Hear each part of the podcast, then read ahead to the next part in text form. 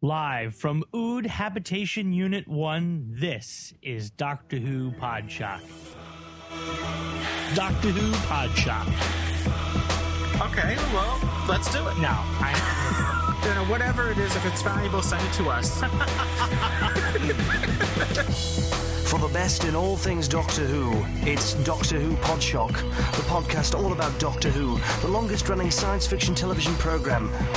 With Louis Trapani. Hello. Ken Deep. Hello. James Naughton. Hello. News. Fabulous. Reviews. Oh, no. And fan mail for James. Over uh, forty thousand. Doctor Who Podshock from the Gallifreyan Embassy and Outpost Gallifrey. You know, that guy James was really cool. Oh, yeah, we blew that. I'm the Doctor, and who are you? And who are you? Who are you? Outpost Gallifrey presents Doctor Who Podshock. It's uh, Ken Deep alongside Mister Louis Trapani. Hello. And across the pond, of course, Mister James Naughton. Hi there. And it's a swinging, sexy feedback edition of Doctor Who Podshock. We have a ton of voicemail and email to get to. Your calls, your emails, your comments. It's, hey, it's all about you. Don't say that. That reminds me of a very, very cheesy boy band number that was a popular hit on the radio here recently. Terrible. Please continue. James and the Nortons was the, the group? Sadly not. I think it was from a band called McFly, but yeah, let's not go there. Terrible. Terrible. Marty McFly? Hello, McFly. Well, as uh, Ken said, we have lots of feedback, and we always appreciate everybody's feedback. Believe yes. me, it's really yeah. it's it's awesome because it's uh, we've said this in the past, and, and we'll make it a point of saying it again. It's it's just as much your podcast it is as it is our pod, podcast.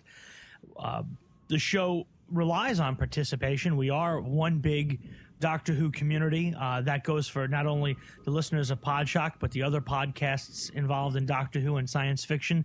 We are all in it together, and um, you know, it's something that when when one podcast uh, um, can't deliver something, another podcast steps up and delivers something, and it's great. It's just a wonderful community, and uh, we're we're very honored to be a part. And we appreciate everyone's feedback. We get a lot of uh, emails and a lot of Um, voicemails through different means, through Skype, through the K seven call box, and a number of different places. It's it's awesome. Believe me, we, we appreciate it, and, and we're always amazed um, by the diversity of the people that that email, um, young and old, um, of, of every nation and creed and sex and lack of sex and um, uh, color and preferences and whatever. It's just an amazing, amazing, uh, diverse group of people that email and comment and listen to Doctor Who Podshock. It's it's wonderful, um, and also now that that the the podcast has been around for a while, we're starting to get people who are like our eyes and ears on the street. So if something goes on Doctor Who wise in their community or something they catch, it all seems to quickly get emailed over to us. Hey, I just saw this. I heard this, and it's great. It's um, it's like having a like a spy network, a Doctor Who spy mm. network. And you can send us feedback anytime you like by sending it to feedback at podshock dot net. You can, uh, since this is an audio podcast, what's best is uh, audio feedback. If you can send a audio file, M P three, or uh, um, basically any standard format audio file, send it to us at feedback at podshock dot net. You can also use uh, Skype or the Gizmo Project to send us feedback. Our address is simply Podshock there. Just not Podshock there, just Podshock. So yeah, without further ado, let's get cracking. And uh, I've got an email here from a person, well, a, a lady in fact, called Sammy. And she says, "Hi guys, just like to say I really enjoy, enjoy listening to your shows. I would love to contribute during your live shows. It's just the time in Australia, and when you do your shows, one p.m. Eastern Daylight Time, sadly it's five a.m. in the morning over here. Now, I don't mind waking up that early if need be. It's just that I'll wake everybody up in the house in the process.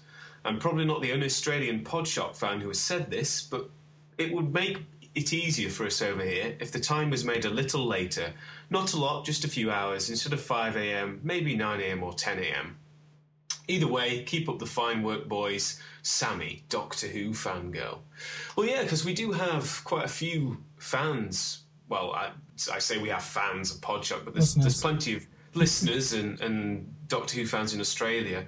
Um, just thinking back, we've, of course, we've got our Australian correspondents, Chris Rattray and uh, the lovely Ashley Triple B. Mm-hmm. And we really do need to get, you know, you guys on board. So, yeah, we, we should do some, some sort of time shifting of the uh, of the live shows to maybe a little bit later if we can on the odd occasion, because, you know, we would like to get our Australian fans in on the go. So, I don't know, we should talk about it and muse about it and get back yep. to you guys. So you'll hear about it, mm-hmm. you know, as soon as it's, we've it's, decided. It's always been, it. um, it's been hard to really pick a time that's good for everyone because, you know, obviously a, a good time for Australia may not be a good time for the U K or or... or whatnot, so it's it's hard to find a time that's good for everyone. But yeah, we yeah. can do um, you know, switch around and play around with the times, you know, and see um, if we can gather more people into the live show. Yeah, maybe if it's a different day as well. Maybe if we manage to do it on a Saturday, just the odd Saturday somewhere or something mm-hmm. like that. You know, if not necessarily if everybody could get on board, but if it's just, you know, we can shift it so that our lovely friends down under in Australia and New Zealand can no, even if can we do it as a special, like, one-off here and there, in addition to, I mean, only, be, only because if you do start playing around the, the live show regular time, people are going to, you know, it's going to be like, Ken can remember back in the day when um, Babylon five was on, on the local channel here. It was on a different time, on a different day of the week, every week, and you can never find it. So um, mm. there's something to be said about consistency and having the time. But, you know, we can, like I said, we want to grab as accommodate, many people. Sure. Yeah, accommodate as many people as we can. Well, what we do is we build it as some special episodes, and this way everybody knows well in advance that uh, that it's going to be something, you know, at a different time or a different day. I'm all for it. I, I want to, you know, we were trying to include everybody in on this, so uh, we can have a special down under version of Doctor Who Podshock. Uh, Indeed. We shift it around a little and get feedback from the Pacific uh, Rim and Australia, and because I know we have listeners in South Korea and Japan and um, amongst many places. Let's let's have everybody have a crack at this. Mm-hmm. So, Louis, have you got a, a lovely piece of audio feedback for yeah, us now, just to mix things up? We have a backlog of feedback here, so if it sounds dated, it is. But we still want to we still want to hear what you had to say. Steve from Oswego, New York, he had uh, sent in some feedback once before, and he's and this is um, him sending us feedback again. Hey, Ken, Louis, and James. This is Steve in Oswego, Aloysius twelve on the forums, calling again from the uh, snow-capped north. You know, last time I mentioned that uh, we had been inundated with snow, so famously in the news, and just last weekend I tried to fly out to my brother's wedding in Florida, and I got caught in newsworthy bad weather again and got stuck in the Philadelphia airport, so nobody traveled with me. It's bad news. Anyway, in conjunction with what I talked about the last time when we talked about growing TARDISes and so on, and James mentioned how there was so much in the Doctor Who canon and not knowing what was what. There's just so much in, in the form of the T V shows themselves, the books, the audios, and so on and so forth. It's hard to know what is really in the canon or not. Well, about ten years ago, not quite, I bought a book by Lance Parkin called A History of the Universe. And at that time, that book comprised most of what is considered Doctor Who canon in the books as well as the T V shows. And he put it all in one timeline for uh, the universe as seen through Doctor Who fiction. And last year in February, I haven't bought my own copy, but he updated it with all the books up to that time, including the new B B C line that started after the nineteen ninety-six Doctor Who T V movie, as well as uh, many of the Big Finish audios. So I highly recommend that to anybody who loves Doctor Who, doesn't have the time to really get into as much as, as is out there. Get this book. It really helps sort of filling gaps for me and points out to things of interest that make you go, you know, I'm going to go check out this book and read that and not worry about all the hundreds of others that are out there. Uh, highly recommended. It's sort of like a compressed history of canon of Doctor Who. It is such a great read. It's probably my favorite Doctor Who book ever because there's just so much in there. to point to to uh, just sort of fill whatever cravings you're having about Doctor Who. And uh, another quick aside, I've been catching up on my past pod shocks. I just listened to one where you guys reviewed the ninety-six movie, and really hungry to go back and check that out again. I was put off the last time it was on Stars because Stars Network played it, and I happened to click by, and they were right in a scene where they were looking down on uh, Eric Roberts' master with his horribly cheesy outfit, and I just went, I just can't watch this right now. So uh, you guys rekindled the fire. Thank you very much. And you were talking about the different things in there that were weird or didn't quite make sense. Uh, some of that got taken care of in Terrence Dick's book, The Eighth Doctor, which was the first of the B B C books, you know, after, what was it, Target or whoever did the New Adventures. Once theirs was over, B B C took over, and The Eighth Doctor's was the first one, and kind of picks up some of the dangling plot lines and so on that were in there that didn't quite seem to make sense. So the, the Paul McGann Doctor goes to visit all the uh, previous Doctors in uh, familiar situations like, you know, Metabellus three and uh, the, the Vampire Planet and uh, E-Space and, and things like that. So it's, it's a pretty cool book. Uh, highly recommend that, too. So all in the line of getting everybody's canon in order. Thanks again for the great work, you guys. I appreciate it. Take care. Bye-bye. Fantastic. Brilliant. Thanks for that, mate. Yeah, because, I mean, we were just kind of talking about it before we got the show kicked off, is um, we got asked uh, by someone who's writing a book at the moment what kind of references that we use um, when looking at Doctor Who, Uh, when we have questions about Doctor Who, the continu- continuity or whatever. And obviously, a lot of the time we do use the net, but it is nice to have these in, you know, our own prospective Doctor Who libraries. Um, a few podcasts ago in the hundredth show, we, of course, uh, had the authors of The Greatest Show in the Galaxy um, on, and it's, it's always cool to have it as something which you can hold in your, your hands and enjoy, because all the although the internet is great, you know, sort of anybody can contribute to it, and, you know, it's not necessarily always as, as perfect as it should be. So it's always handy to have a book that you can just, you know, have beside your bed or whatever and read during the night, and then, uh, you know, you're readily updating your knowledge about Doctor Who so that you can have such nice, lively discussions here on Podshock. So cheers for that, mate. Uh, yeah, it's always yeah, good to know what other people perhaps, like. Perhaps Santa Claus will bring that book for me, and I'm going to make a note of the... of all the information on it, and uh, and and just you have to give it up to anybody who can sit and go through all of those things between the novels and the Big Finish and the shows, and and uh, there's so many Doctor Who, there's so much content for Doctor Who fans, and for someone I, an author to sit down and, and and spend that much time on it, kudos, because there is so much. Yeah, and as far as canon goes, it's Doctor Who's been on for so long, it has has such a long history that it's really impossible to, you know, and any any of the new writers or the new episodes, you know, um, coming out today to really um, take that into account. And there's going to be lapses in canon um, and and consistency, you know, throughout the series. And I, I suggest that, um, you know, probably as you know, fans of the show or people that enjoy the series, we have to keep our own personal canon in our heads, what's canon and what's not, and, and, and that's it. Because it's really, um, or or refer to, or Taras had, uh, did a wonderful, um, I think it was an audio piece that he had in our podcast on what is canon and what's not, and, and, and go by that. yeah, yeah. But of course, it's always nice to have canons in our heads, because of course, when we're all Doctor Who writers in the future and writing for the B B C, you know, we can include our own canon. Exactly. Yeah. Fingers crossed, eh? If any B B C executives are listening, you know, I'm available.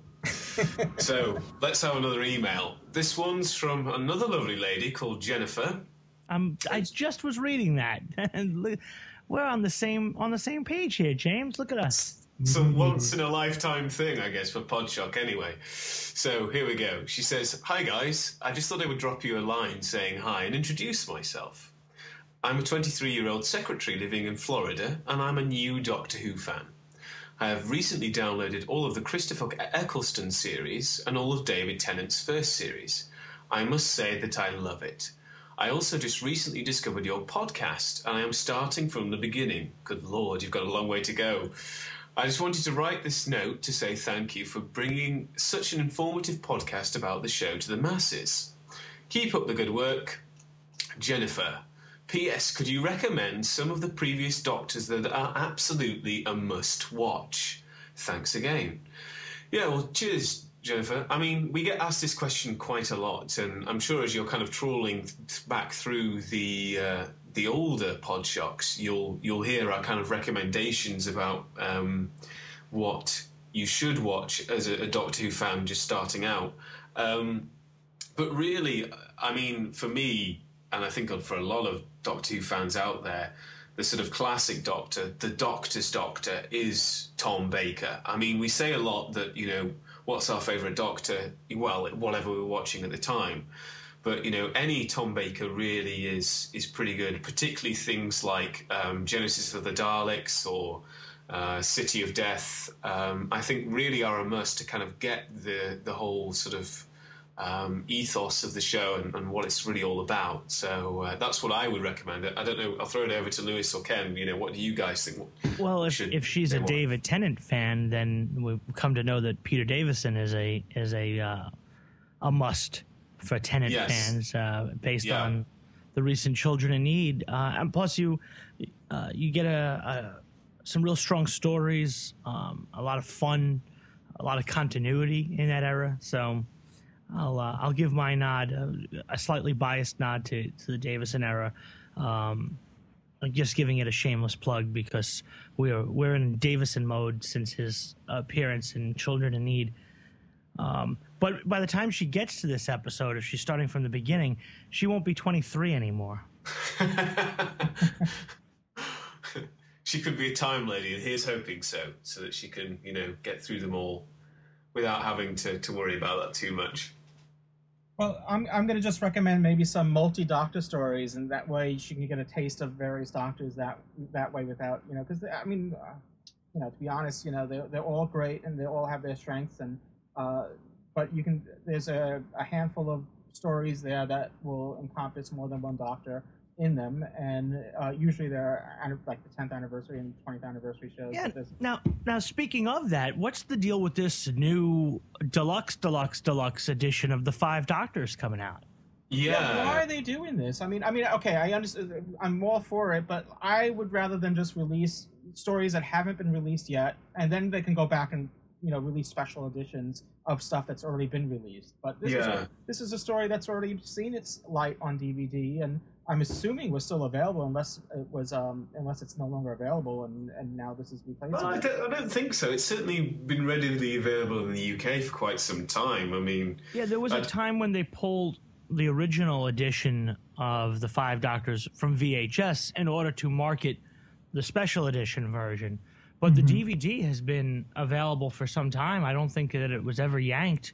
Uh, yeah, I don't think so either. We could, and I could just be to, wrong. But. Just to clarify for everybody what, what it is we're talking about, we've, we've received some news that there's going to be a new uh, deluxe edition of The Five Doctors D V D that will include both the special, you know, one hundred plus minute version, uh, along with the original ninety minute cut, uh, the the original version with all the classic special effects. That's probably the best way we could put it. Is uh, is um, the old school? Yeah, and uh, this is exciting news because it's going to include some new commentary tracks and a few new features and things.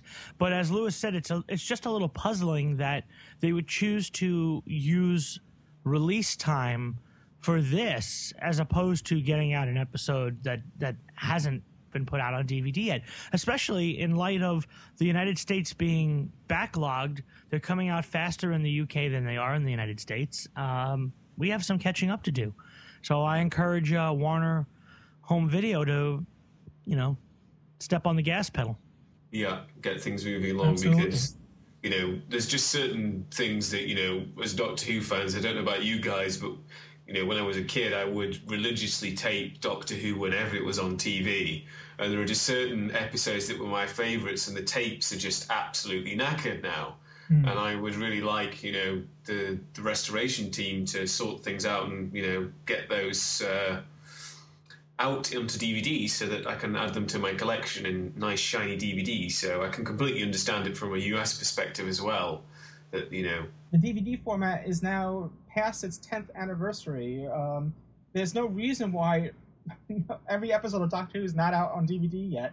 I mean, just get them out, and uh, so we can enjoy these uh, stories and on D- on the D V D format. And- mm, I wouldn't be surprised if halfway through they just decide, you know, let's switch over to uh, to Blu-ray or H D D V D, and then so half of it will be in D V D, and then half of it will be in, you know, the next format. It's well, crazy. Blu-ray and H D D V D formats, well, the only benefit they can gain from that is greater capacity, because Doctor Who's not shot in high definition, and That's none true. of the classic episodes in the high def, and it's all in video, and you can't really, you know, you're limited on how well you can upscale that to H D. So uh, I would, you know, you can put multiple episodes, maybe you can put a whole season on, on a, a Blu-ray disc. That would perhaps. be awesome if they could do that.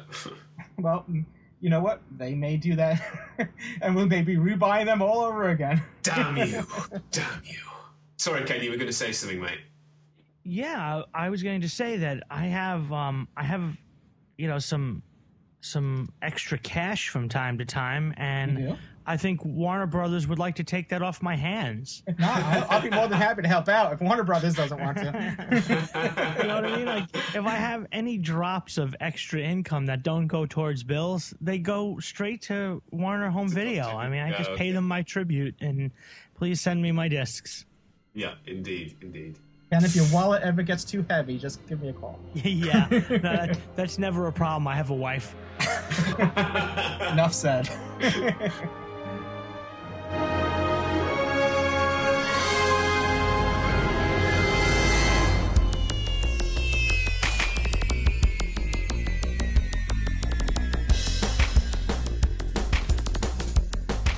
Hello, my name's Wendy Padbury, and you're listening to Doctor Who Podshock.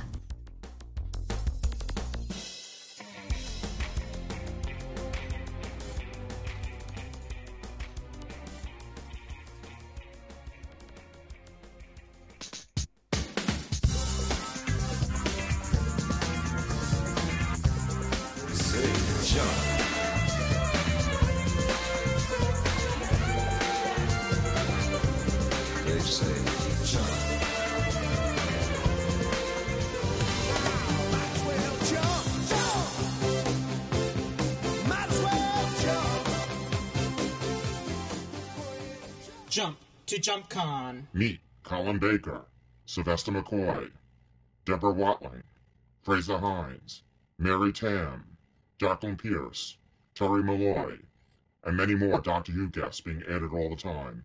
Plus, meet other guests in your favorite science fiction and fantasy genres. Go to jump con dot com for details. Jump into JumpCon.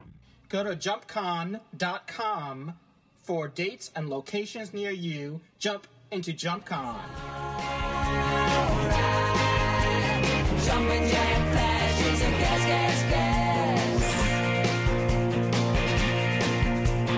Jump and jet flash, it's a gas. Jump and jet flash, it's a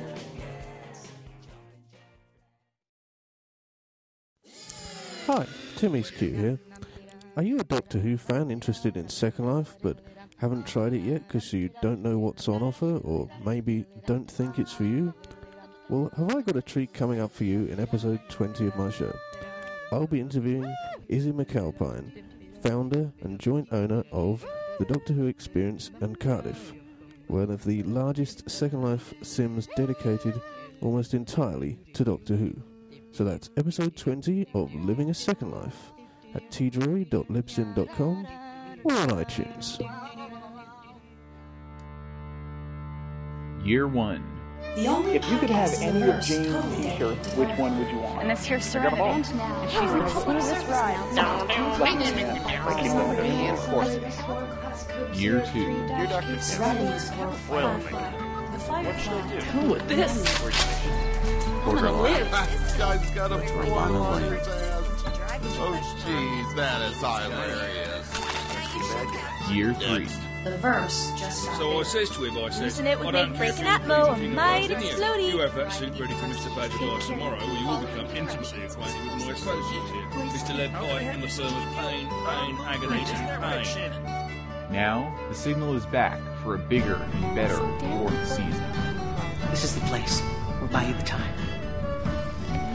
Hold. Hold till I get back. There's more out there. It is a way of life for thousands of strangers who, like Serenity's crew, bonded to become something more than themselves, a family, with a mission to keep the Firefly verse alive. Welcome back to the signal. Yes, welcome back. It is...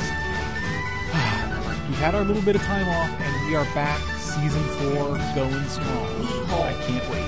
Find us at w w w dot serenity firefly dot com.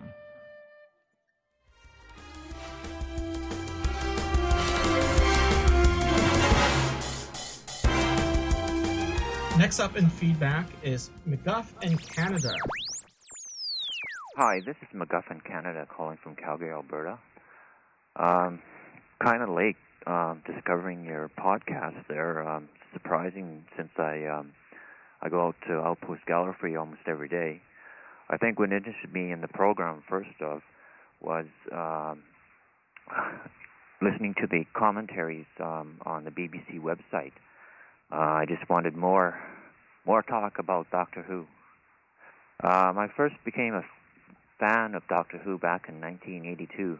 Watching it on K S C S, um, Spokane, Washington, um, would come on every Saturday night at eleven p m And then uh, I got my first um, uh, V C R in nineteen eighty-four and started taping the um, uh, Doctor Who, and that continued on for another ten years. Um, my fir- my first Doctor is Tom Baker, so to me, he's the Doctor. Um, My favorite on Doctor Who show is City of Death. I've actually had to uh, have renewed interest in Doctor now. Um, what happened last summer was um, I decided to take out some Tom Baker episodes and watch him again. And um, when I put in my copy of City of Death, um, the V C R ate the tape. So suddenly I've lost my only copy of City of Death. So I began um, buying the D V Ds. And that's an expensive process. But just before Christmas, I discovered how to download um, episodes off of the um, internet. And I've been doing that um, activity for the last five months. I have every show in the canon now, except for seven Peter Davison episodes and um, eleven episodes of the first two Doctors. So uh, I've done better than I ever would have expected.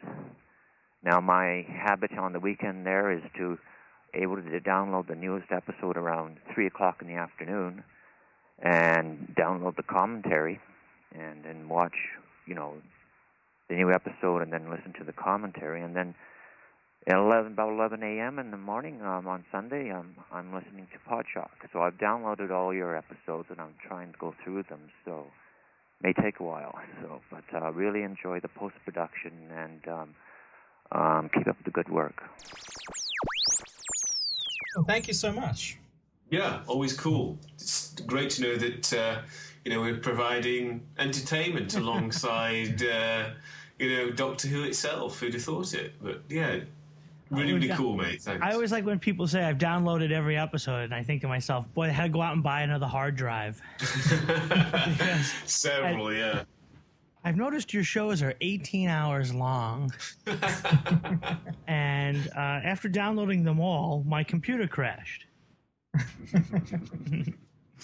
doesn't doesn't surprise me. Anyway, here's kind of an email that I guess is really directed to uh, to you guys, Louis and Ken, because it's about it's a question specific to Long Island, oh. uh, and this is doesn't isn't actually. Um, The person hasn't stated their name, so I'll just refer them to the West Wing eleven, which is part of their email address. Mm-hmm. And this person says, I live on Long Island in Suffolk County, and I am a big fan of Doctor Who. I was wondering if you knew of any local clubs in my area. I'm looking for one that uh, will have, especially have meetups and also have events. I appreciate any help that you can give me. Well, from my perspective, the easiest answer that I could tell you would be the Gallifreyan Embassy. But ding, ding, ding, ding. I don't live, I don't live on, uh, on Long Island, so... Oops.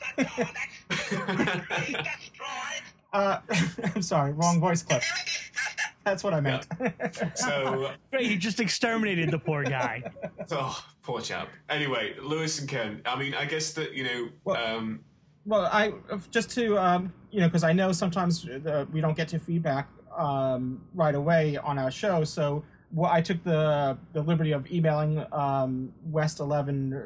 West Wing eleven, is it? Okay, yes. yeah. I didn't I, know. I, no, right. no, that's okay. I just, just so that um, he or she wouldn't be left hanging, you know, wondering if there was any organizations or, or clubs to attend. And and yes, we, as, as far as Long Island goes, um, we were the first and right now the only uh, Doctor Who organization that, um, that's, to my knowledge, still exists. Um, though we've expanded well beyond the borders of Long Island, and we're um, a worldwide or, um, organization now, and this podcast and our website proves that. But um, we, you know, we have grown to the point where we're not doing uh, local meetings anymore because uh, because of that. Because how many people can attend? Can, James, how can you attend our meetings then? You know, so indeed, um, that would be cool, though. It would be very cool. I did recommend Doctor Who New York, which is a fine organization that's based out of New York City, though sometimes they do have satellite meetings on Long Island. They have done um, so in the past. I don't know of any upcoming meetings that they're doing on Long Island. Yeah, but... As well as Westchester, I think they, they mm-hmm. do some satellite meetings. Yeah, so yeah. if um, if West Wing eleven would like to venture into the city, they do a uh, they they meet up at a, a pub there at least once a month, and then they sometimes they have a video um Uh, meeting too in addition to that, so uh, please get involved with local fan organizations and uh, um, check out, you know, do searches on the internet wherever you are. Obviously a lot of our listeners are outside of this geographical location, but there may be organizations and groups that are meeting um, in your area. And I know Ken and I we, we had spoke about maybe doing a tavern meetup here somewhere um, at some point. See, now that will get James to come over. Yes. Oh, yes, yes, definitely. Who's buying the beers? The first pint's on me. Okay, so uh, yeah, definitely, and we'll post. We'll put that information on our website as soon as that's uh, put together. We uh, maybe yeah, after fact, the, the holidays we'll put that, put something together. Between the the need to do the um, alternate lot, alternate time slot live show, uh, which Louis and I had talked about several times. We've also talked a lot about doing another meetup, uh, ba- basically because officially the Gallifreyan Embassy hasn't done one in a very long time. Um, and we would love to do it again. We had back in the eighties, that was in the newsletter and meeting days. That was the way Doctor Who fans got together to watch new episodes or, or just converse with other people who were Doctor Who fans. So it's something for, even if it's just for nostalgic purposes, we, we definitely want to do. Yeah. Uh, and just a quick reminder that even if we don't get a meeting out annually, uh, Louis and I always attend the Icon Science Fiction Convention. Yeah, I recommended that as well. Mm-hmm. Um, this year, it's uh, the first weekend of April in two thousand eight, and Louis and I will both be there. The Gallifreyan Embassy has had a table at that convention for over twenty years, so you can always walk up, and most of the time uh, at the table, Tim or Keith are there, um, longtime Doctor Who High Counselors, uh, Gallifreyan Embassy High Counselors are always there, manning the table loyally and faithfully. Uh, but other Gallifreyan Embassy members are wandering around the convention and will always be willing to uh, to point to single out Louis and I for a, a good vegetable throwing. Mm-hmm. And if you haven't written Icon yet, please write them and, and plead and beg and, and demand a Doctor Who guest. Media at icon s f dot org. And then also a link to Icon's website is always found at the Gallifreyan Embassy dot org or Podshock, podshock dot net. Absolutely. I mean, I probably won't be attending this year for obvious reasons, but even I'm thinking about emailing in, for heaven's sakes. You know, get a Doctor Who guest, because... That would be awesome, James, if you would. The demand is there. The demand is there, you know, but uh, they just don't seem to, to want well, to we play. Just, we just need to give a little encouragement, that's all. Yeah, like any sip. convention, like uh, like anything, you know, it's it's about um, the feedback. It's about um, marketing and, and things like that. And if, if people know, if the people who are spending the money at Icon, who are controlling, you know, who gets uh, who's being invited to Icon, knows that there's an interest in it. They know that people will come out and pay their admission fee to see mm. a Doctor Who guest, then they are more inclined to go and do it. So mm. it's it's you know it's very practical. And, you know, I think that you really do get value for money with a uh, Doctor Who guest. You certainly do. They'll do it for a lot cheaper than sort of the more bigger U S-type shows. So the U S people tend to be more star-oriented, where the British are more actors. So mm. they look at it as part of a jobbing actor's requirements, where American people, and it's a generalization, but you know, well, I'm the star of such and such a show. You know, mm. It's different. Mm. In in Britain, you're an actor. Mm. Well, particularly with Doctor Who as well, because I guess it's you know such a wrong, uh, but wrong, uh, long-running show. I can't speak this evening. Don't know what's wrong with me.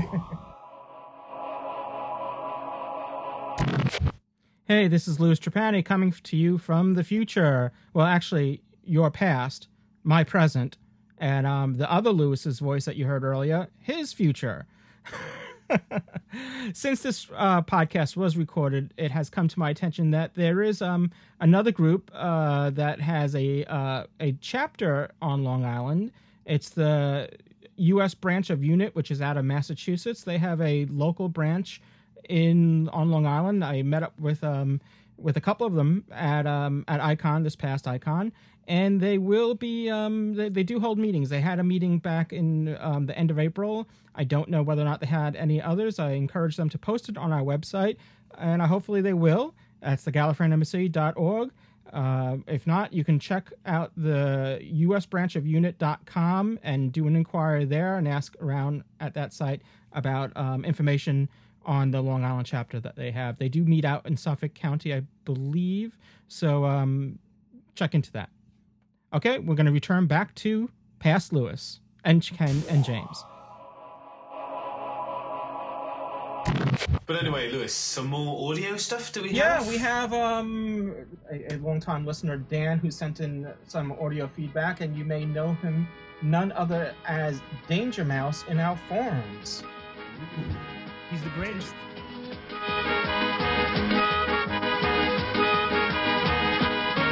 He's the greatest. He's fantastic. Wherever there is danger, he'll be there. He's the ace. Hey up, Ken, Louis, and James, and anyone else who's there. Um, it's Dan here from sunny Doncaster, otherwise known as Danger Mouse on the forums.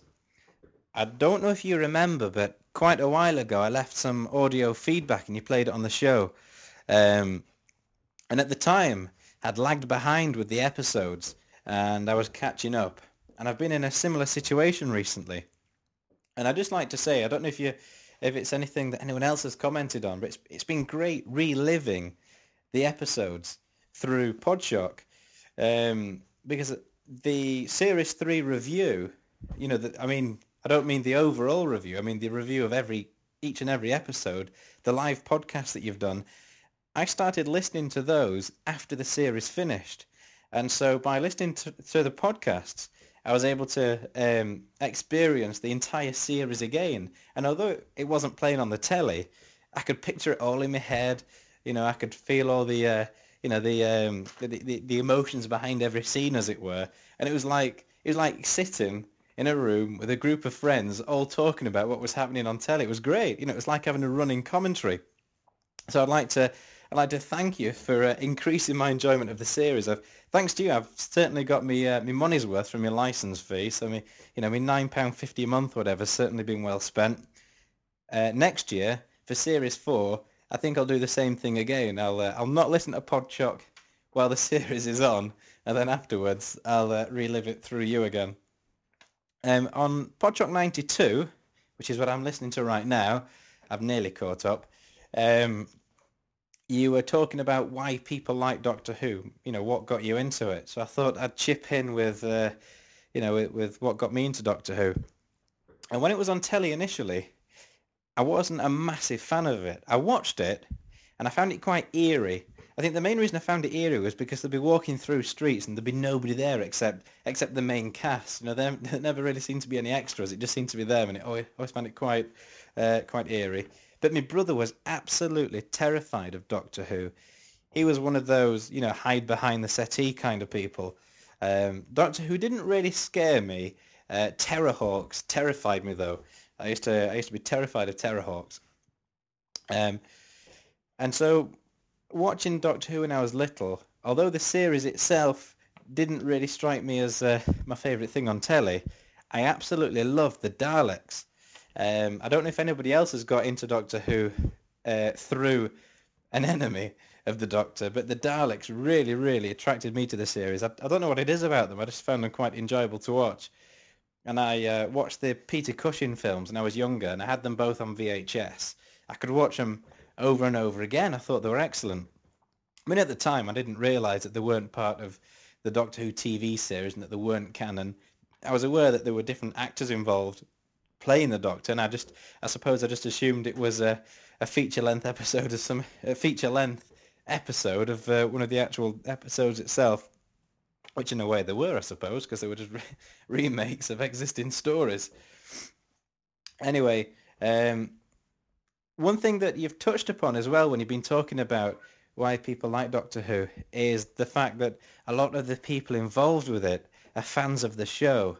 And I think Doctor Who's probably unique in that essence, in that fact. Uh, I mean, lots of people involved in lots of different shows are, are fans of it. You know, I'm sure a lot of people who've worked on Star Trek, The Next Generation, were fans of Star Trek. Um But with Doctor Who, you get a lot of people on interviews who are involved with the show saying, you know, I'm a big fan of Doctor Who. And they're not just saying it. It's not a case of, oh, yeah, I've watched one or two episodes and I thought it was quite good. You know, they'll actually name classic episodes.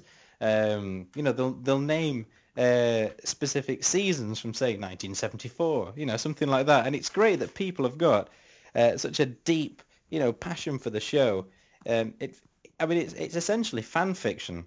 You know, it's as if the B B C have gone to a load of people that would otherwise have written, you know, Doctor Who newsletters or websites, created their own comics, or done their own uh, series using models, and said, "Here you go, there's a few million here. You know, get a series churned out." And uh, you know, it's uh, you know, they've done a good job. I mean, everybody who talks about the show, uh, the interviews I've had recently have been brilliant, and you know, talking about writers on the show becoming T V writers because they wanted to work on Doctor Who, and now they're doing it. You know, I mean, that must be brilliant. And uh, Russell T Davies, you know, saying, "I'm not going to work for the, you know, for the B B C unless you bring back Doctor Who," and the, you know, the passion for the show is absolutely phenomenal. And I'm always interested to hear the American side of Doctor Who fandom, because over here, you know, as everyone knows, it, it is an institution in the U K. Everybody knows what the TARDIS is. It's part of everyday language. If any, you know, if you watch T V and it's one of these uh, T V programs about buying houses, you know, they, they'll always use the term, "Oh, it's like a TARDIS in here." You know, you, it's a phrase that you hear all the time. Um, I don't know anybody who doesn't know what Doctor Who is, who's never seen an episode. You know, people of all ages. You know, my grandma, who's maybe seventy odd, she's watched Doctor Who. Um, I've got nephews who are, you know, four and five. I've got one of uh, three years old, and he watches Doctor Who. It's just one of those things that everybody's aware of, even if people don't like it. I've got, you know, I know people who, you know, bizarre or no, don't like Doctor Who, um, but they still know what it is. They're still seeing it. You know, I'd like to think they've maybe got the odd happy, if not scared, memory of it. Anyway, I'll sign off now because uh, I've taken up a lot of your time, and I think this has been recorded as a WAV file, so it's going to take an absolute age to send via email. Um, so keep up the good show, lads. I've really enjoyed it, um, and I look forward to um, your future episodes, particularly your season four reviews, because like I say, I'm going to, uh, I might, I might not listen to Podchuck for a few months and then catch up with it all in one go. Thanks a lot. Cheers. He's the greatest. He's fantastic. Wherever there is danger, he'll be there. He's the ace. He's amazing. He's the strongest. He's the quickest. He's the best. Is, is, is there? Is is there a song as catchy as the Danger Mouse theme, other than maybe the Doctor Who theme? It's just just sheer perfection. Would it be on your Desert Island discs, Ken? It might so, be right yeah. up there next to, you know, Wish You Were Here and uh, and um, oh, I don't know. Uh, it's um, another podcast in itself. I love hearing stories like that. You know that I'm always I'm always down for stories, and and and the comparison between the U S and the U K is that, um, and the, and you can you can flip flop these very easily. Um, in the U S, Doctor Who is like Star Trek is in the U K, and vice versa. Um, mm. It's an institute. Star Trek is an institution in the United States. Doctor Who is an institution in Britain. Star Trek is uh, cult science fiction in Britain. Doctor Who is cult science fiction in the United States. Um, in in the U K, um, everyone's seen Doctor Who. In the United States, there is an understanding of it, and, and even some people that I work with who are not Doctor Who fans, because I mysteriously leave the free B B C wallpapers all over the computers at work, I'll get comments like, "Is that the, the tortoise?" Is usually what I'll uh, the kind of things I'll, I'll hear. uh, that guy it's who a travels on a tortoise, big on like, the inside.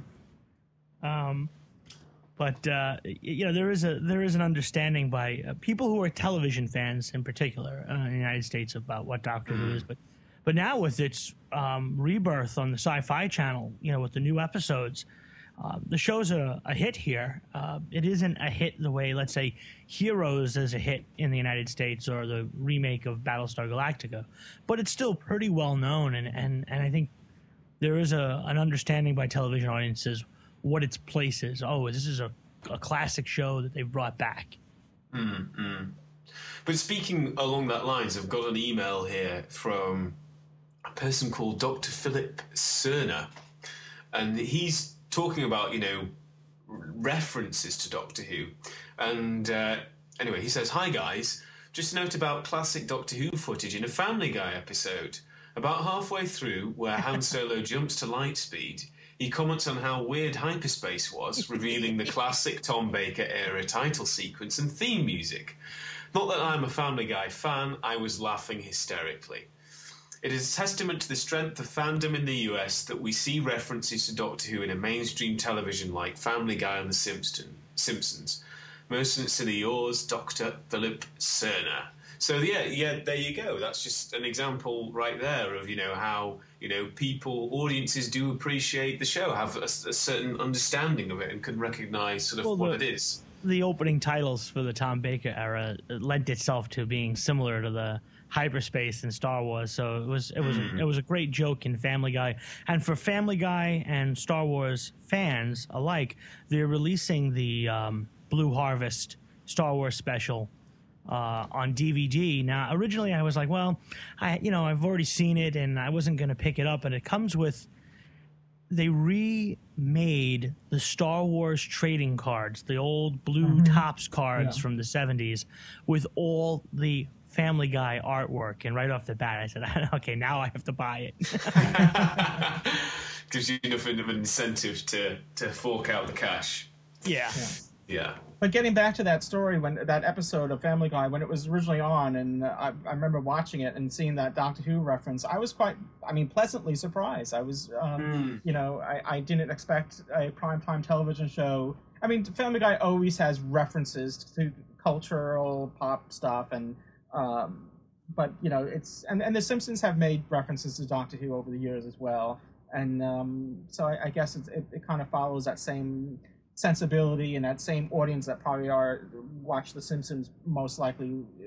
A good segment of that probably watched the Family Guy as well. So, well, in in fairness, things like the Family Guy or the Simpsons, the style of humor from time to time is very British or very Monty Python, mm. where it, mm. it's how far are we going to go with this? You know, what what what could we do that's so outlandish until yeah. people laugh? And, and that was the that's really the Monty Python um, playbook.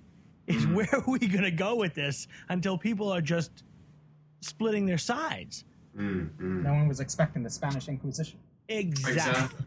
Yeah, and I think that's a testament to why Family Guy and The Simpsons are such huge hits over here in the U K and indeed around the world, is that, you know, it's it's almost like a universal humour. It's quirky and you know what to expect, just like Monty Python, you know, mm-hmm. even though you don't know what to expect with the Spanish Inquisition. So Americans have always, always enjoyed British humour because there is a segment of of the American population that just, like you say, James, likes that quirkiness, likes the the ability to uh, to let go. Uh, and I think it, it, it, from an American point of view, maybe it's a curiosity thing. Like, British are viewed as being so very reserved, and to see them go over the top is yeah. quite humorous.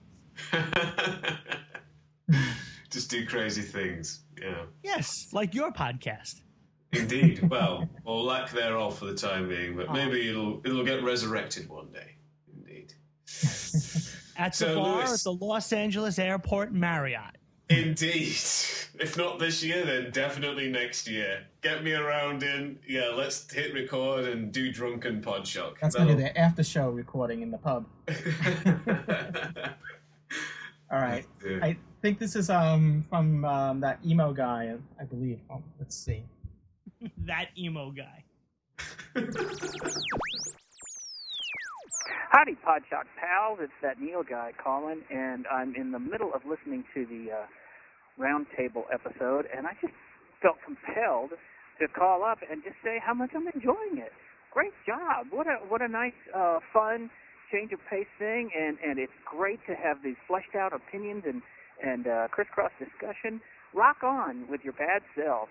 Now, okay, now here's my one um, thing about it. Sure is sad that it's only male voices. I mean, come on, where's Magpie from the forums? Where's Satire Sticks? Come on, you girls.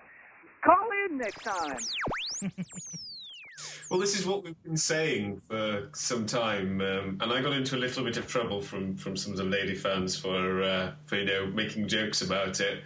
Um But yeah, I mean, we know that, uh, that there are lady listeners out there because they email in evidently today. I don't know, maybe it's just not their thing to uh, to, to, to call up on the phone and, and talk well, about Doctor Who. Apparently, so. They only email to James at podshock dot net. Yeah. we we clearly, do have clearly we do not. have some regulars. Um, that, that was, well, yes. Last week we had, uh, I think, a first-time caller, Emily. Um, she had called in, and hopefully she'll be back again for uh, this uh, next week's um, live show, and uh, we encourage everyone to call in and participate, uh, no matter um, what you got between your legs. You know, just come oh, on. Oh, come on, lower the tone, Louis. Heaven's sake! I'm sorry.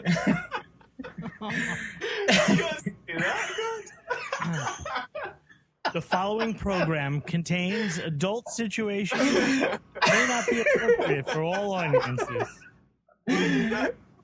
Viewer oh discretion. My! Oh my! Is advised. Listener discretion is advised.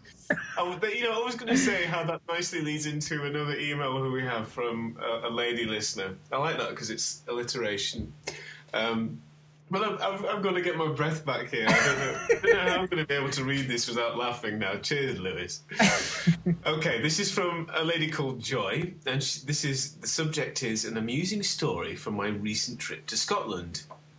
And she says, so I'm a, a, Who, a Who newbie. I started watching last December after hearing a couple of interviews with David Tennant on a radio show. I listened uh, online out of London and thought he sounded pretty cool. And I've heard of Doctor Who, so when I saw it on, it was on Sci-Fi one night, I checked it out. It intrigued me and I enjoyed it, so I started learning more. The reason I'm writing is beca- because I thought this story would amuse you. So I got back from a little over a two-week vacation to Scotland with my family. Our first day was in Glasgow, and I was so excited because I found the TARDIS, two in fact. One was being used to sell cappuccinos from. Good Lord. Heavens. So, of course, I had to get my photo taken with it, see attached. So, yeah, if you're listening to the Enhanced podcast, you'll probably see a nice little picture in the album artwork title. Anyway, I'm sorry to say that we did not see any others the whole time we were there. What I find really funny, though, was my brother, who I had also gotten to watch the show, but is not as addicted as I am, uh, is getting very annoyed with me because everywhere we went I could relate it to a Doctor Who episode. A perfect example was in a castle where a little boy called for his mummy a couple of times, and all I could think about for the rest of the day was the empty child and the doctor dances. So I just thought that would amuse you. Keep up the, the, the good work. Love listening. And uh, see, you have more female ris- listeners than you realise. Joy from Alexandria in Virginia, I assume. So, yeah. See, even the ladies know that, you know, mm-hmm. we love the ladies. Here yeah, on well, I'll tell you, may I tell you a... Uh, sorry, Louis, go ahead. No, go ahead. I was going to tell you a quick story that um, a coworker of mine, my friend Kathy, uh, was over visiting family in the U K a couple weeks ago. And um, I don't know how the subject of Doctor Who came up. I'm sure it was that she watches the show um, here on Sci-Fi. And apparently her cousin Kevin is a big-time Podshock listener. Wow, cool. Mm-hmm. So that was very cool. I was like, wow, it's a small world after all. Indeed. Yeah. Oh. And, and just an, another point about, um, you know, we have, I, I'm sure we have a lot of female listeners, and, um, you know, we encourage everyone to participate and be part of the show. And, and just a little, just going back to our beginnings, and I remember, you know, going to Doctor Who conventions back in the early eighties. And, and this is not to say that other science fiction fandom don't have female fans, but I always felt that Doctor Who had a more... Um, I don't want to say level, because I, I guess in, in the end, more balanced, but I mean, still dominantly male, but it was, you still had more women and, and female fans um, in attendance showing their, at conventions.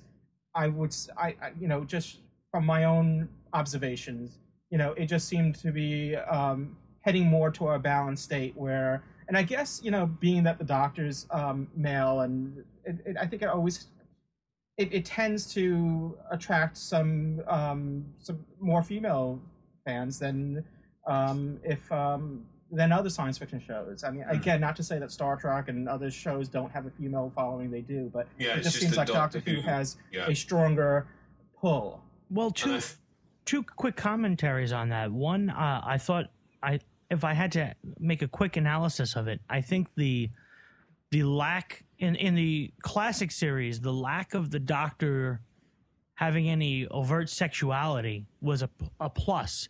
You know, the problem with the, the common thread in many television shows, if you put a male character and a female character together, all of a sudden they must fall in love. Yeah. And the Doctor could go and travel with a woman, um, and, it, and that wasn't a factor. The, the travel was the factor. The, the adventure mm. was the, the main subject. So that was probably refreshing.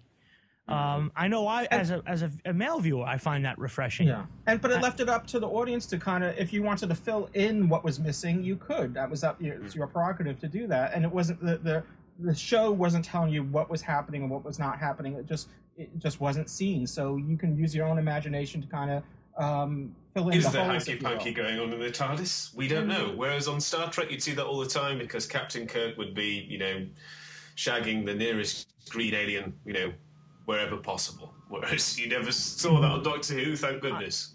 Uh, if I if I had to, to make a um, a more modern turning point, I think the X-Files might be that spot where the character of Dana Scully um, was a well-respected doctor and a skeptic, uh, mm, and mm. and once again the male and female characters didn't feel the need to jump in bed together; they were off. Um, solving mysteries and doing things, and they were on equal footing. There wasn't um, there wasn't this need for the girl to be the tag along. She was integral to the story and and and was held on the same ground as any of the male characters. I think that mm. was another turning point in science fiction. Mm-hmm. Mm. Yeah, and even if Ken, even if you just observe our organization, the Gallifreyan Embassy, through the years, we've always. Um, had a lot of female people in th- that were running the club as well. It's, it, they yeah. just naturally oh, yeah. came aboard. We had, um, you know, Beth, who ran the, the, the club, especially during the lean years. And um, lean years is equal to the nineties, by the way. Because there was no new Doctor Who being produced. Um, so, I mean, I always felt it was a... Um, It, it it pulled in a, a nice balance, if you will, or, or close to a. I, it's not fifty-fifty, but it's still a strong balance of, of both um, genders. Both worlds, yeah. yeah. And um, yeah. And and again, we do encourage, you know, everyone to participate in our show, and um, and please do. Yeah. And and by the way, over the last two years, the female viewership has gone up since David Tennant has been cast. Talk to Howdy. Who exactly. Even Wendy Padbury commented at, uh, at the convention a, a, a, little, a little over a month ago about um, how she wished David Tennant was her Dancing with the Stars partner. So. mm. So, Louis, hit us with some more feedback, my friend. Okay, this is a regular caller, um, and um, you can always find him on the forums as well. This is uh, D. Scott fifty of seven fifty, or Scott from Tulsa, Oklahoma. This is D. Scott seven fifty, Scott McCown from Tulsa. I've noticed something now. The original notion for Doctor Who, if I remember right, was supposed to be like a history lesson, which Travelers was set up to be. And maybe John Nathan Turner, or whatever, of course, Russell T. Davis, I mean, it's brain fart. It, Russell T. Davis is gone back to that original notion, and that's why he has so many Earth adventures. Please, please, get away from them. I beg you. Once again, this is D. Scott seven fifty saying ciao for now. Yeah, I can completely empathize with that. And um, it seems that they're having at least a couple of, of real sort of historical type shows in the season. I mean, to think back to, to the first series of, you know, the two thousand five series with Christopher Eccleston, there was sort of the Charles Dickens episode, The Unquiet Dead. Um, series two, um, they went back to, oh gosh, what what was series two when they went for the sort of historical episode? It, series two was the uh, the Claw. Um, Tooth and Claw, yes, and Claw. Thank you, Louis. Yeah, with Queen Victoria. And then series three, of course, it was Shakespeare. Um, and we've heard that next se- season, or series, or whatever you want to say, um, they're going to go back to Agatha Christie's time, a very famous crime writer, British crime writer. So, um, yeah, I'm I'm all for that. Um, if if I think that none of us would have any complaints if those were the only Earth stories that they did, but I think that, you know, I guess that they they they've really tried to ground um, the, the series on Earth to, to kind of hook people in and get them to um, have. Uh, to gain an affinity for the show with stuff that they can appreciate and can understand and, and build the, the, the sort of um, the character base, because it's very hard to kind of um, get to know a character well and her background and things without going back and doing the domestic stuff, which previously I kind of dis- disliked. But, you know, once we saw how Series two panned out and things, you know, I've grown to appreciate that. But now that that's that groundwork has been kind of laid, there's no reason why, you know, other than I guess budget constraints, we can't go to other planets and do other more crazy things, which is what I guess the the Doctor Who sort of core fan base would like. Everybody, when they're talking about the new series, is, is always mentioning how, you know, we should go to other planets and do other things, and, you know, it not just be grounded on, on Earth, unfortunately, like kind of the third Doctor was. So yeah, I, I think it has less to do with um, a history lesson than it is budgetary constraints. Constraints, yeah. Yeah, but it, I mean, it's always fun, and, and I love those sorts of episodes. They always have a really good feel to them, and, you know, you're learning a lot about them. Even even like um, The Girl in the Fireplace, that was, you know, a great way to, to learn about, you know, Madame de Pompadour and the French Revolution and, you mm-hmm. know, all that kind of stuff. Um You know, whereas I think that, you know, that's kind of stuff that maybe you ne- wouldn't necessarily know about in the classroom. You know, you might learn about the French Revolution generally, but not kind of specific but aspects to it and things. What's great about the historical episodes in Doctor Who is that it could pique someone's interest to learn more and to learn, you know, exactly. the, the yeah. history of what really happened, you know, so where you may not have an interest in that, but then you realize, oh, well, that, that's the that's that's who the doc, you know, that real that character, if you will, which is a real person, is who the Doctor met. Now I want to know more about, you know, this. Yeah, their life. Yeah. yeah, yeah, okay, so let's move on to another email.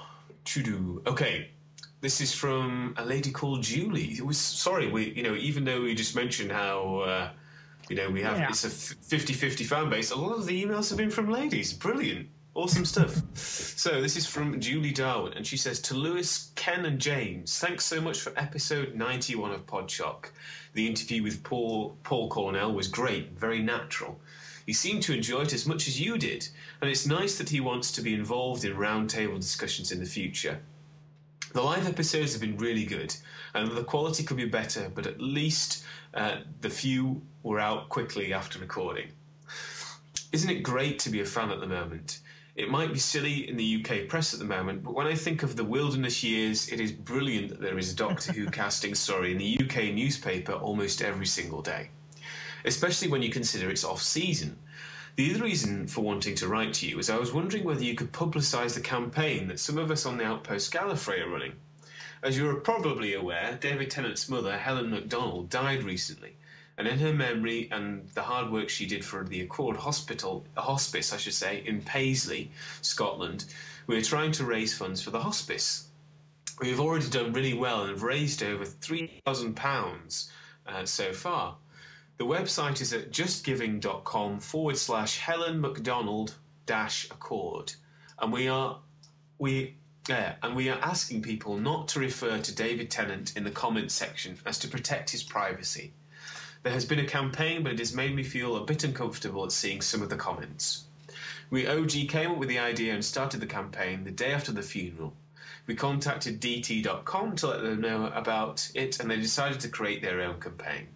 It would be great to raise as much money as possible. Helen was the co-founder of the hospice, and her involvement can be seen across the web. It takes five thousand pounds a day to keep the hospice running.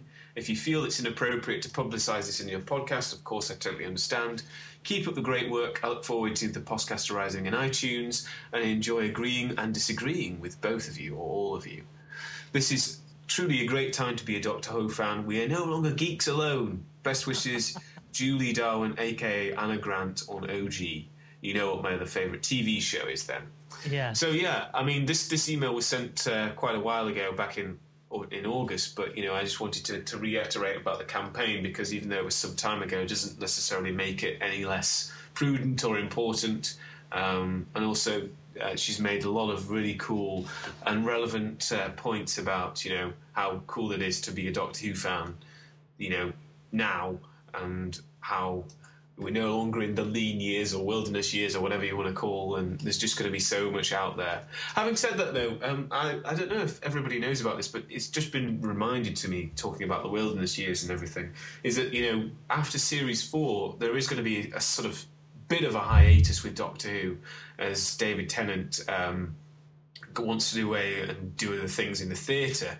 Um, but nevertheless, I mean, they're still going to churn out a few mini episodes and things in, in, in I think it's twenty ten or two, two thousand nine. They're going to do the mini episodes, and then it's going to come it's, back. Yeah, it's twenty oh nine, and then they're going to come back in two thousand ten for a full series. Um, and yeah. We're hoping that in, in twenty oh nine that these um, specials, there were going to be like uh, three or four specials throughout the year. I'm hoping that they'll be of the length of the. The holidays, Christmas, special, the Christmas yeah. specials, which I believe, um, as we record this, uh, the running time for Voyage of the Damned um, is at seventy-one minutes. So it's yeah, that's right. Yeah, quite some a long one. So you know, at least you know, even though we'll kind of be in the wilderness in, in two thousand nine, at least there will be some Doctor Who there. And, you know, it might not be as as much as ever, but Podshock will still be there to keep the. The torch. Well, I have to believe that this Sorry. is, you know, that this is a positive thing, you know, yes. as far as um, um, regenerating uh, the creativity in the show. Yeah, I, I, I've I've been on I'm on record as saying I, I think this is a good thing, and, and it's not a panic move, and mm. um, before anybody does it, and I I really I haven't read any reaction where people have thought, you know, my God, what's happening to the show? No, no, mm. no one's no one has reacted like that. I think everybody understands that it is better to downshift for a little while and let the creative juices build up again, so that we have to the two thousand ten season be as wonderful as it can be, as opposed to getting having the crew and cast and crew and writers get burnt out. Mm-hmm. Yeah. Well, and, uh, I think if there was going to be none in that year, then people would be panicking. But yes. my, my only other concern would be overseas markets, because right now they're they're selling Doctor Who to the Sci-Fi Channel, and Um, they're going to be lacking a complete, because they, these channels, stations want to buy a package of, you know, something that they can run for a length of time. And if it's only going to be three or four episodes or stories, it's it's going to be harder to just package and sell. Yeah, but maybe they could. Maybe if there's sort of a cliffhanger halfway through or something, they can, you know, cut it at that point and say to be continued or something like that. I don't know if the B B C could do that or could package it like that, because I know that in the U S you're not really used to having, you know, even as short series as thirteen episodes, you're much used to twenty-two or twenty-three yeah. or twenty-four episodes, which from a U K perspective is, you know, a hell of a lot, you know, so... Um, we've been, um, especially on, on cable television, we've been adapting the shorter seasons or the split seasons where you'll have um, yeah. twelve or thirteen episodes and then a break and then another twelve or thirteen to complete the season, as mm-hmm. opposed to trying to stretch it out for as long as they can. We're, we're adopting those, those shorter runs, and, and I believe that's a strength as well. Well, mm-hmm. I'm just worried that in two thousand nine, where we may lose the Sci-Fi Channel and B B C America as far as them showing Doctor Who. It, you know, as far as U S audience go, it may be another year, you know, without doc- new episodes of Doctor Who. They may group these, you know, three or four specials in the next package, which would be the two thousand ten series. That could happen. Yeah, that's that's uh, a possibility, certainly. Um But, I, I mean, I don't know. I just guess that we'll just have to kind of keep our fingers crossed for the American fans and um, hope that everything's going to go well, because, I mean, it, it seems to me, but, you know, this is just from a, a British perspective, that, you know, um, it seems to have gone down a storm in America, far far more successful than anybody thought it was going to be. Um, so I can't really see why not, why they wouldn't want to show it, you know, aside from the scheduling aspects and things. But if people genuinely want to see it and there is a, a market there, then the, the Sci-Fi Channel or your B B C Americas or whatever else will be daft not to show it, surely. You know, if, if it, what's an hour to them out of, you know, that's, you know, from what I gather, they, they show repeats and things all the time. So, you know, what's an hour to the Sci-Fi Channel, you know, really... Oh. I, I can see the Sci-Fi Channel doing it, you know, as far as like specials go, because they they've been do you know they do these um, mini what they call mini series, even if it's two episodes or whatever they call it, a mini series. I've seen them do that where they'll you know show uh, either um, either specials, you know, one here, one there. Uh, I, I would find B B C America. I would be surprised if they do it, but um, at least maybe the Sci-Fi Channel will continue. Yeah. Yeah. We we can live in hope, can't we? We'll we'll just have to wait and see what happens. In Brussels, we trust. So, do we have any more audio feedback? I think Liz? We got one last bit of audio feedback for the show. Okay, the last and one for the show. This is um from Jonathan Rayner. Um, hello everybody at Doctor Who Podshock. Hi Ken, Lewis, and James. If you listen to this, um, I'd just like to say a really big thank you for keeping my passion in Who alive and through the dry spell that we've had since the end of the season. Um, it's been really hard for me to try and keep up with the website, but I'll just give myself a bit of an intro since um, I'm probably not as well known on Podjack as I am on the WhoCast. Um, I run a website called dot two tardis pod, and recently we've been having a lot of problems with the um, domain name and all this boring technical stuff that I won't bore you with. But I'd just like to say thanks an awful lot to the Gallifreyan Embassy and to Lewis, Ken and James, because listening to back episodes of your podcast has really kept my passion for the my passion for the Whooniverse alive. Um, if I didn't, if I hadn't, didn't have these past episodes, I don't think, I don't think I would have updated the website. I probably would have just left it fall by the wayside.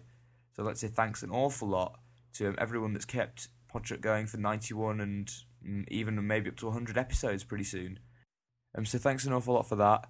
Um, and um, if you want to listen to my podcast, if you're not um over full of Who from here, you can go listen to my podcast, which is at w w w dot tardis pod dot co dot u k. We've just had a new website design and a whole lot of new other things, so you can go on and indulge yourself. But um, just like to say thanks an awful lot, um, Ken, Lewis and James. You really have kept my passion alive, and I hope that the Gallifreyan Embassy and Podshot go on for another one hundred episodes, and we'll still be sitting here in twenty years' time, and I'll be thanking you again for keeping me going when I'm thirty-four. Uh, I look forward to that time. See you later, guys. Wow, it would be cool to think that we've inspired someone to go out and do a podcast as well. That's pretty cool. Mm-hmm. Yeah, thank you. Thank you, Jonathan. And um, as always, we encourage all our listeners to listen to all Doctor Who podcasts out there that are available, and um, the WhoCast and Artist Pod and uh, the Tin Dog Tin podcast.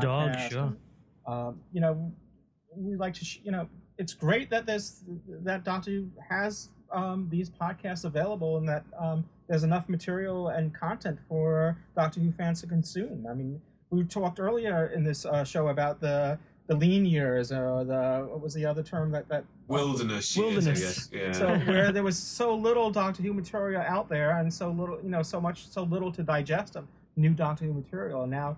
Um, you know, we have this uh, abundance, if you will, or um, at least a, a good plateful of um, healthy Doctor Who material to, to di digest. So um, that's great. And then listen to all of it. Yeah, why not?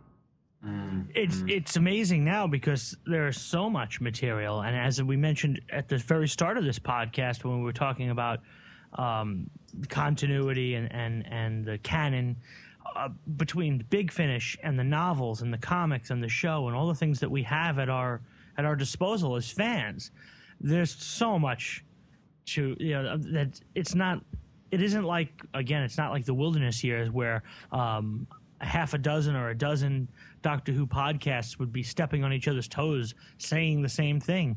There's just so much to cover, and there's so much to enjoy. And and I think everybody brings something different to the table. You know, listening to the the Who Cast or the Tin Dog podcast, um, everybody does their thing differently. Uh, and, and right off the bat, Louis and I are American, so um, the Tin Dog podcast, straight out of Britain, it automatically is going to contrast. Um, so there's there's a, a lot of diversity in in just the podcast. It's great. It's a wonderful thing, and we each contribute what we can in our own way, and it just adds to our community. And that's uh, it is amazing, though. And he's saying, well, one hundred podcasts. Geez, we've been sitting around on Sundays doing this for one hundred podcasts. God knows how long. How many years have we been doing this now? It's got to be almost coming up two on and two half? years. Yeah. Yeah. Yeah. Some Crying. four million, um, four million hits to the website. Oh, it's got to be more than that now, isn't it? Really, only four hundred. I thought it'd be four million. It's crazy. Yeah, well, yeah. Not four hundred. Yeah, sorry, I meant four million. Yeah, four hundred listeners, great. No, but just to give you all a reminder that, you know, sorry, we've, we've kind of been a bit of a backlog. I guess it's really because of the live shows, and um, we wanted to kind of review the episodes, and we're still kind of catching up. But please, please do keep sending us your feedback. Um, feedback at podshop dot net, be it emails or audio or whatever. Just send it in. Uh, we love getting it. We love playing it. And we love responding to it. So uh, unless you guys have anything else that you would like to, to talk about? No, I think Maybe that wraps things up, really. Gallifrey Embassy dot org is our website, or podshop dot net will get you to the same place. And in addition to um, sending us feedback at feedback at podshock dot net, you can also send us your audio feedback by using Skype or the Gizmo Project, and mm-hmm. the address is simply podshock. Mm-hmm. And, a, and also a quick reminder for our, um, the U S and U K Doctor Who Podshock stores uh, for the Doctor Who uh, Podshock sweatshirts and T-shirts. And that, of course, um, supports Doctor Who Podshock, as well as the do the donation button on the website, um, and none of it goes to limousines or or getting uh, James his private jet or anything like that.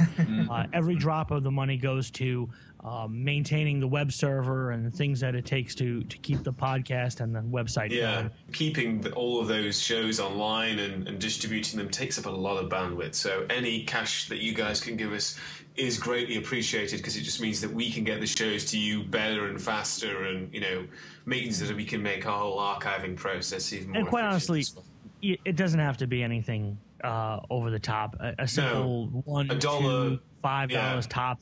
It, it, yeah. Believe me, it, it all. It, it, there's no amount that's too small to help uh, keep things going, it, because most of the time uh, it is the three of us that are that are uh, you know, using our own personal funds as well as time and effort to to keep things going, and we don't mind. Believe me, we if we if we didn't enjoy what we're doing, we wouldn't be doing wouldn't it. Be we, doing it, yeah. There's no salary for doing Doctor Who Podshock, as I'm sure most podcasts around the world do it for the the simple love of the subject that they do. And uh, and that, that really is the case with us. All three of us are very passionate fans, passionate about podcasting, and, and we appreciate everybody who listens. It, it really is uh, – it's extraordinary in the two and a half years. So. Absolutely. And, you know, we haven't made a call out for this in a while, but just to throw it out there, we still have our Frapper map going. So if you want to add Ooh. yourself to the Frapper map, it's, yeah. uh, it's uh, you can. There's a link to it on our website, Gallifreyan Embassy dot org or podshock dot net, or you can go to Frapper, that's no E in it, F R A P P R dot com slash podshock, and um, add yourself to the map. Mm. It's just cool to see how many people, and, and uh, you know, you see a map of the, the globe, and, and you see the diversity. I, I mentioned this earlier, the diversity of, of people from around the world, all the different amazing places, you know, and And and being just a, a kid from the suburbs of New York, you know, to see somebody in uh, New Zealand or, or or Germany or all these places that are, you know, so far away, it's, it really, I don't know, it's, just, it's hard to explain it. It's just amazing to me, you know. It's uh, it never ceases to amaze me. Well, I think at that note, we're going to say goodbye and come back next week for another episode. Next time, yeah. yeah. All the best, guys. Have a good one. Cheers, everyone. All right, everybody. Take it easy.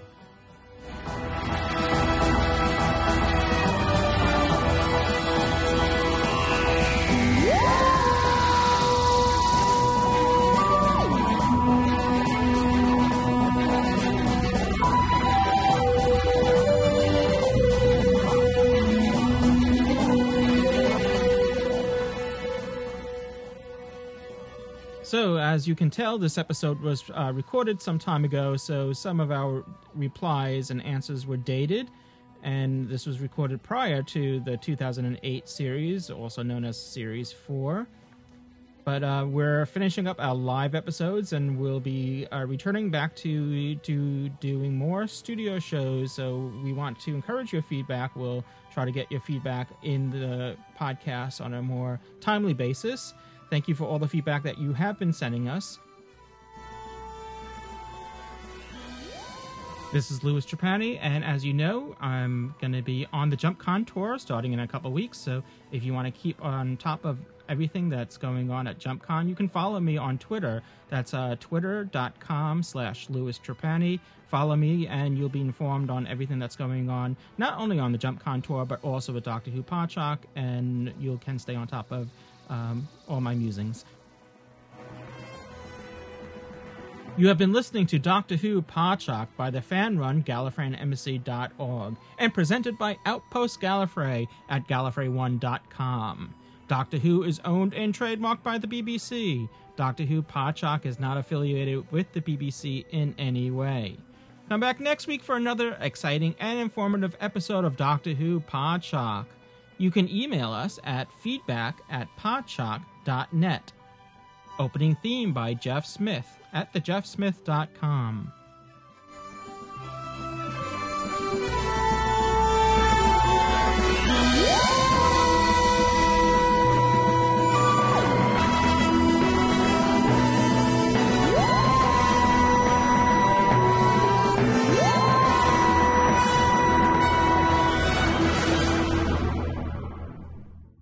Wibbly wobbly, timey wimey.